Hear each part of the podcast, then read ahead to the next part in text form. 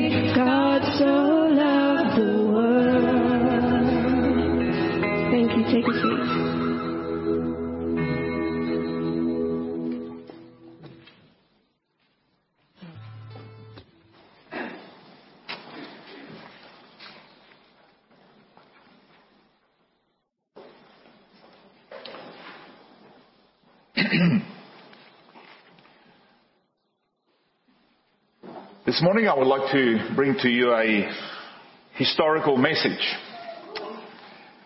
And this is part one. Next week will be part two. You'll get uh, the gist of it as we go along. So it's not going to be exegetical. Uh, recently I, well, a few months ago I brought a historical message on the life of David Livingstone. But this morning uh, the topic is our Christian heritage and Psalm 116 verse 12 is, is our main verse.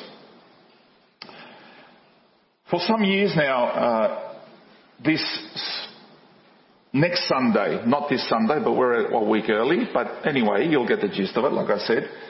It's, it's called National Christian Heritage Sunday, which takes place on the first Sunday of February to, to coincide as much as possible to the actual anniversary date of the 3rd of February 1788. On that day was the first known preaching of the gospel of Jesus Christ on Australian soil. And it was the first Sunday after the landing of the first fleet on Sydney Cove on the 26th of January 1788.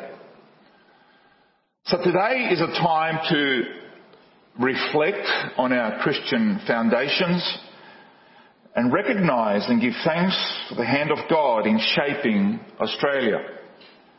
So this morning I would like to take a, a historical and spiritual journey to some 230, 232 years ago, just yesterday. Now the late 17th century was a time of hurried worldwide expansion and exploration.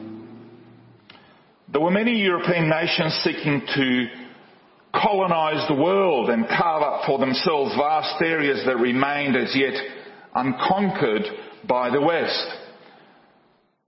There was a lot of colonization happening in South America, in Africa, in Asia. So you had ships and navies owned by the French, the Spanish, the Portuguese, the Dutch, who travelled the high seas. And of course England had the best navy and it was a rising empire. This is despite the fact that they had just been kicked out of North America after losing the, the War of Independence in 1783. Now England had a problem. It had to look elsewhere to send their convicts and empty their jails, which were always getting fuller. They were good people. Anyway. But there was, there, is another dimension to all of this. The late 1700s was also the back end of a spiritual revival in England that had a real impact, not just in England, but in the rest of the world. There was a zest for the proclamation and evangelism and people responded in their hundreds and thousands. The best known preachers during this time were John Wesley and George Whitefield. It was a time of revival. People, people leaving their life of sin and coming to God and understanding God's grace. Under God's providence, this revival had a, a tremendous influence for the good in so many areas of society. For example, it was by the grace of God that England was spared a revolution against the monarchy and against the church, like which happened in France in 1789. In England, there was a small group of clergy and laymen who called themselves the Eclectic Society. Eclectic means a thinker who reconciles opinions belonging to different schools of thought. Amongst them was the great social reformer William Wilberforce, a Christian, a committed Christian who eventually after many years of trying, brought about in Parliament the abolition of the African slave trade in 1807. It was bringing a bill every year for 20 years until finally, just before his death, he was passed. Another who belonged to that group was the Reverend John Newton, the former slave captain, slave ship captain, now a preacher who wrote the hymn Amazing Grace.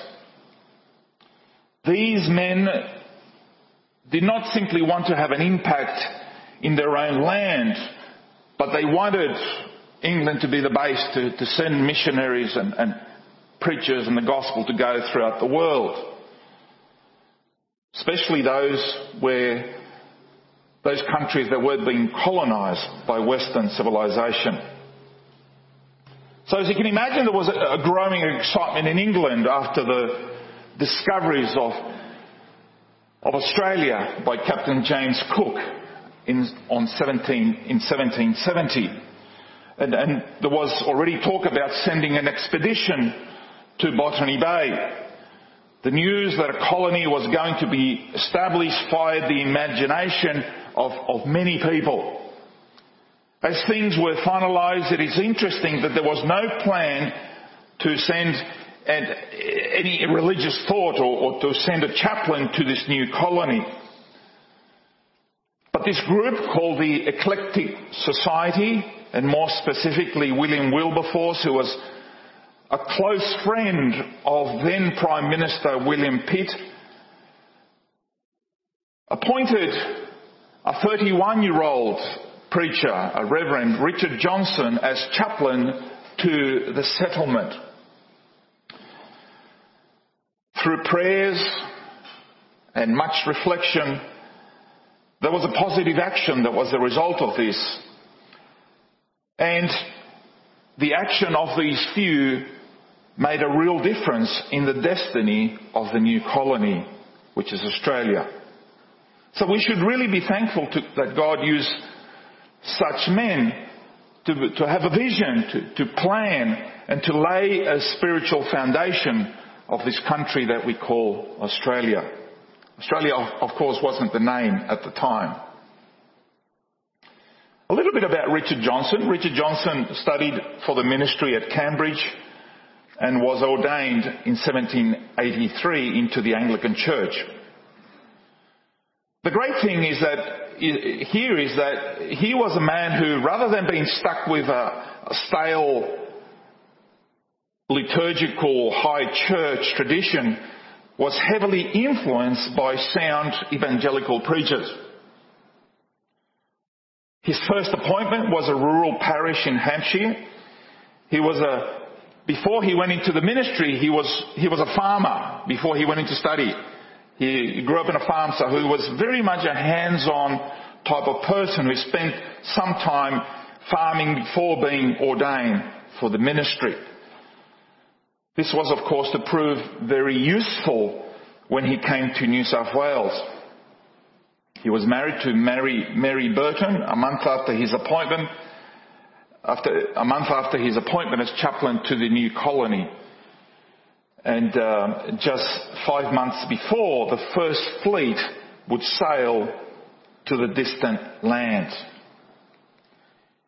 In his memoirs, Richard Johnson describes the doubts and the fears that overcame him when, when he was first approached for the job as a chaplain to the new colony. And this is what he wrote, and I quote, on the 30th of September 1786, I received a letter from a friend informing me that a colony was going to be established in New Holland or New Zealand. Australia was known as New Holland. And that a chaplain was wanted and he, and he could secure me the appointment. He continues, for several days both my sleep and appetite were taken away. The idea of leaving my parents, relations, friends, the dangers of the sea, the place to which we were going, to the very ends of the earth. Those ideas so impressed my mind with fear and terror that I almost resolved to decline the offer. But then on the other hand, when I consider the necessity of some person going, going out, the prospect of being made useful in the reformation of those poor and abandoned people, the power and promises of God to protect me. These considerations removed all my fears and induced me to enter upon this hazardous expedition. End of quote. So as we can see, he was no starry-eyed idealist. He was, he was a realist. He knew life would be difficult in the colony, yet he came anyway because he was certain of God's calling upon his life. The first fleet, made up of 11 ships, left in May 1787 with just over a thousand people from Portsmouth in England. Among them were the governor, Captain Arthur Phillip, 20 officials and their servants, 213 Marines with some wives and children, and more than 750 convicts. And of course, one chaplain and his wife Richard and Mary Johnson on board.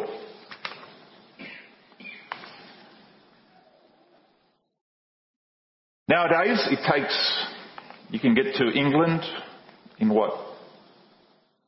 Less than, less than a day, right? 24 hours by flight with stopovers and all of that. You can get there. The fleet took 36 weeks to reach Botany Bay. One of their stops was Rio de Janeiro in Brazil where Johnson managed to pick up orange and lemon seeds which he would later use to plant his orchard in the new colony. Providentially, they arrived just four days before two French frigates commanded by La Perouse would also turn up in Botany Bay, therefore the name. And after a few more days, uh, the whole fleet would transfer to the, to the site of the new colony to Farm Cove in Port Jackson in January 26. Within a week after settling at Sydney Cove for the first known Christian service on Australian soil, everybody was there. The service was held on a grassy hill underneath a great tree, as there were no known buildings at all. Richard Johnson's text for his message was Psalm 116 verse 12. What shall I render unto the Lord for all his benefits toward me? It's a great verse, isn't it? After travelling for 36 months, God's mercy was upon them. They turn up in a place, there was nothing there. And the challenge is ahead. How will How will the how, how will it all go? How, what will be the reaction of the Aborigines? These words were delivered as an act of thanks for the journey and for the task ahead, the great challenge that was ahead. If only, if only more Australians would realise how blessed we are. And it's not because of luck, it's not the lucky country, but because of God's blessing upon this great land. We are here in this rich land by the mercy and the goodness of God. It is a land where the gospel of Jesus Christ can still be freely preached as we are doing now and we can still gather together for the worship and praise of God. It would take another five months before he, before Richard was able to build a house for his wife in a, in a little cottage that was built from cabbage tree palms and thatch rushes. By the end of 1788, he was growing enough vegetables for his own needs. He was given 400 acres in what is now the suburb of Glebe. 400 acres.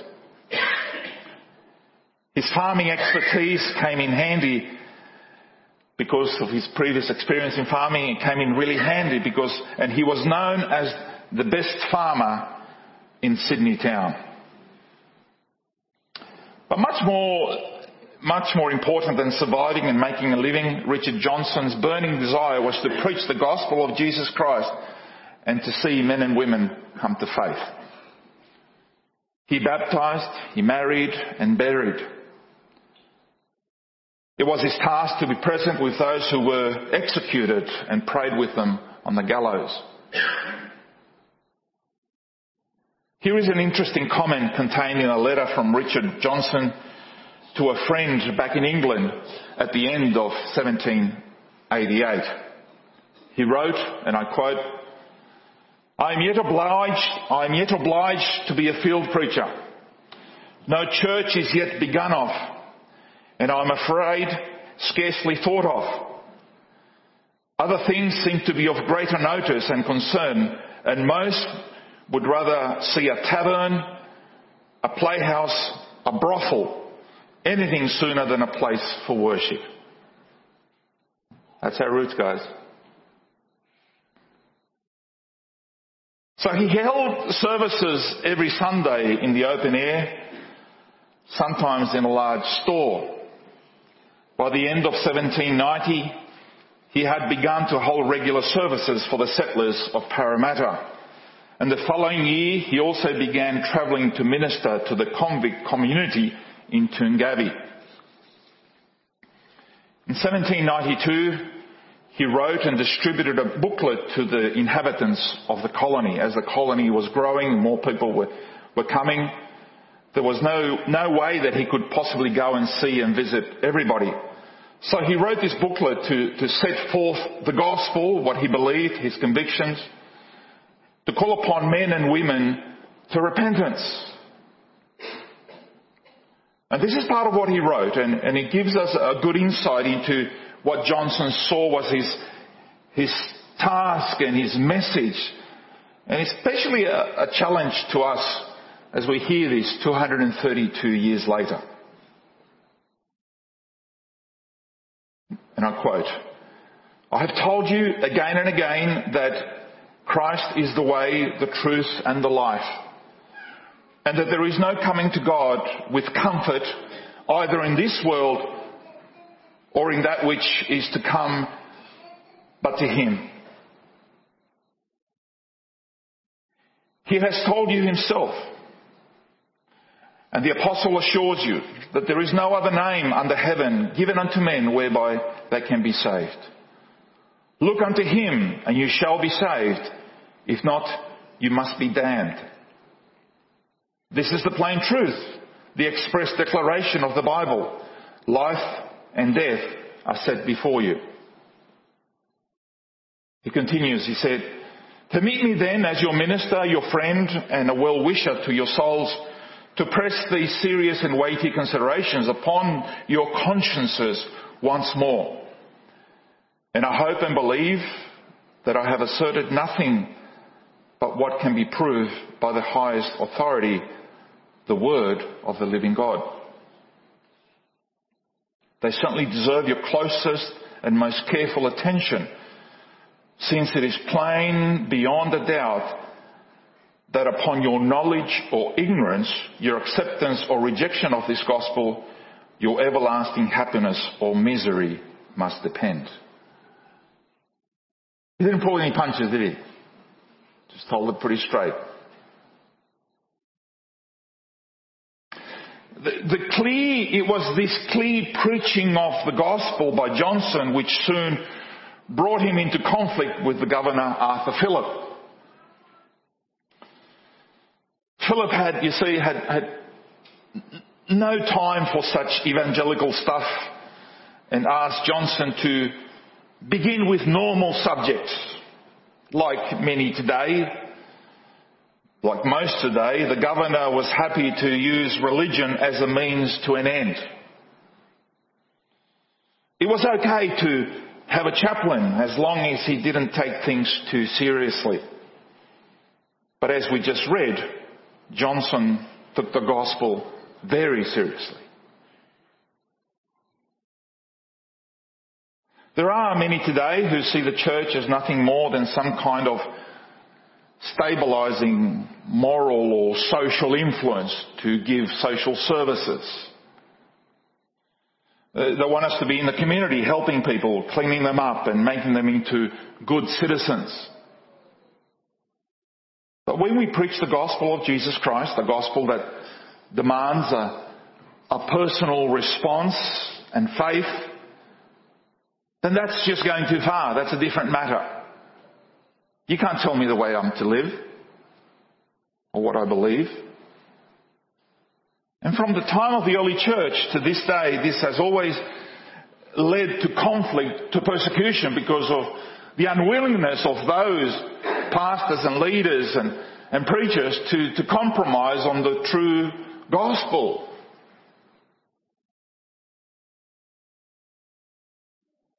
When, when due to ill health, Captain Arthur Phillip returned to England in December 1792, Major Francis Grose assumed control as acting governor. And Grose hated Johnson and the gospel that he preached. If you thought Phillip was bad, Grose was worse. And, and, and he set out to make life as hard as possible for the chaplain. He told him that church services were to be held at 6 a.m. 6 a.m. in the morning and, and they were to be no longer than 45 minutes. And a lot of you here saying, yes! No longer than 45 minutes. As well, soldiers and convicts were openly encouraged, get this, to treat him with contempt. Insulting him and sometimes throwing stones at him as he, as he walked down the road.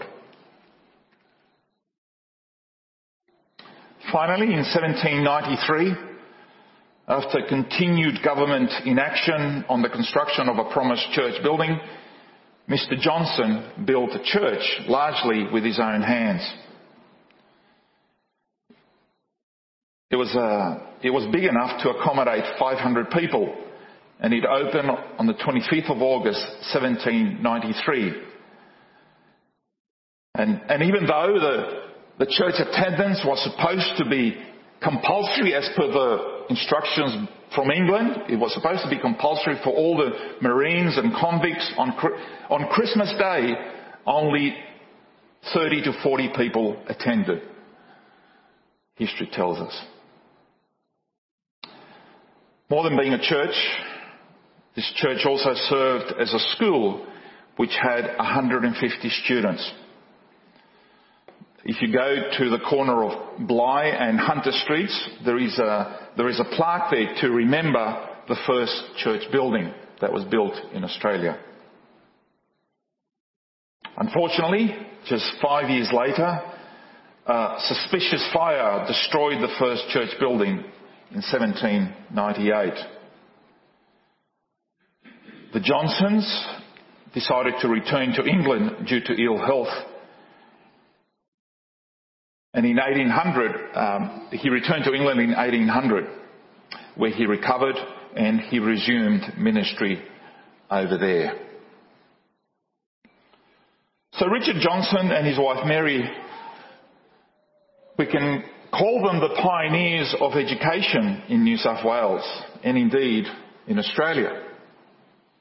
Because they were the first ones to offer education to children, whether they belonged to convicts or freemen. By March 1792, he had, he had set up schools in Sydney, in Parramatta, and on Norfolk Island.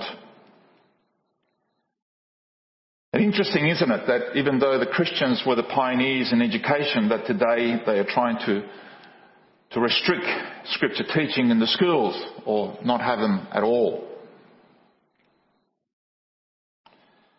The Johnsons were also responsible for the setting up of a fund to care for orphans. So when the second fleet, by the time the, second fleet arrived in 1790, there were hundreds of sick and dying convicts on board, and Johnson went on board, on board the ships to, to care for those who were in need.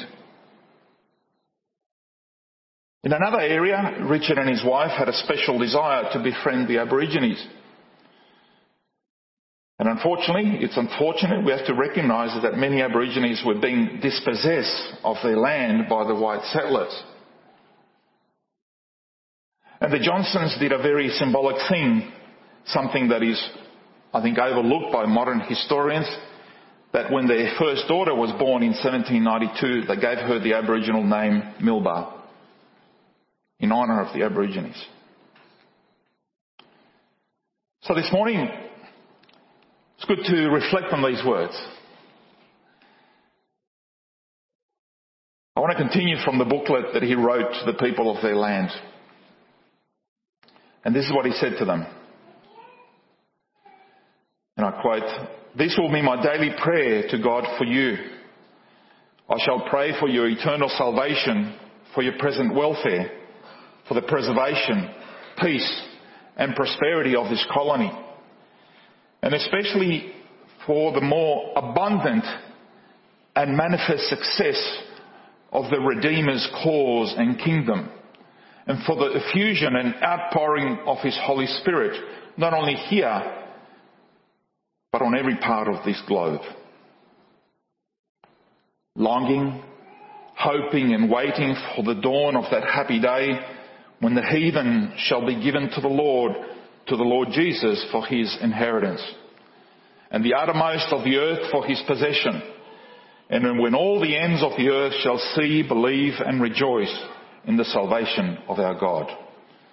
I am your affectionate friend and servant in the gospel of Jesus Christ, Richard Johnson. It's good, isn't it, to, to remember, to reflect, and to give thanks to God for men like him, for his wife, and for those that followed and continue to spread the gospel in this great south land of the Holy Spirit. Next week, we'll do part two of this uh, tremendous history that we share. Amen.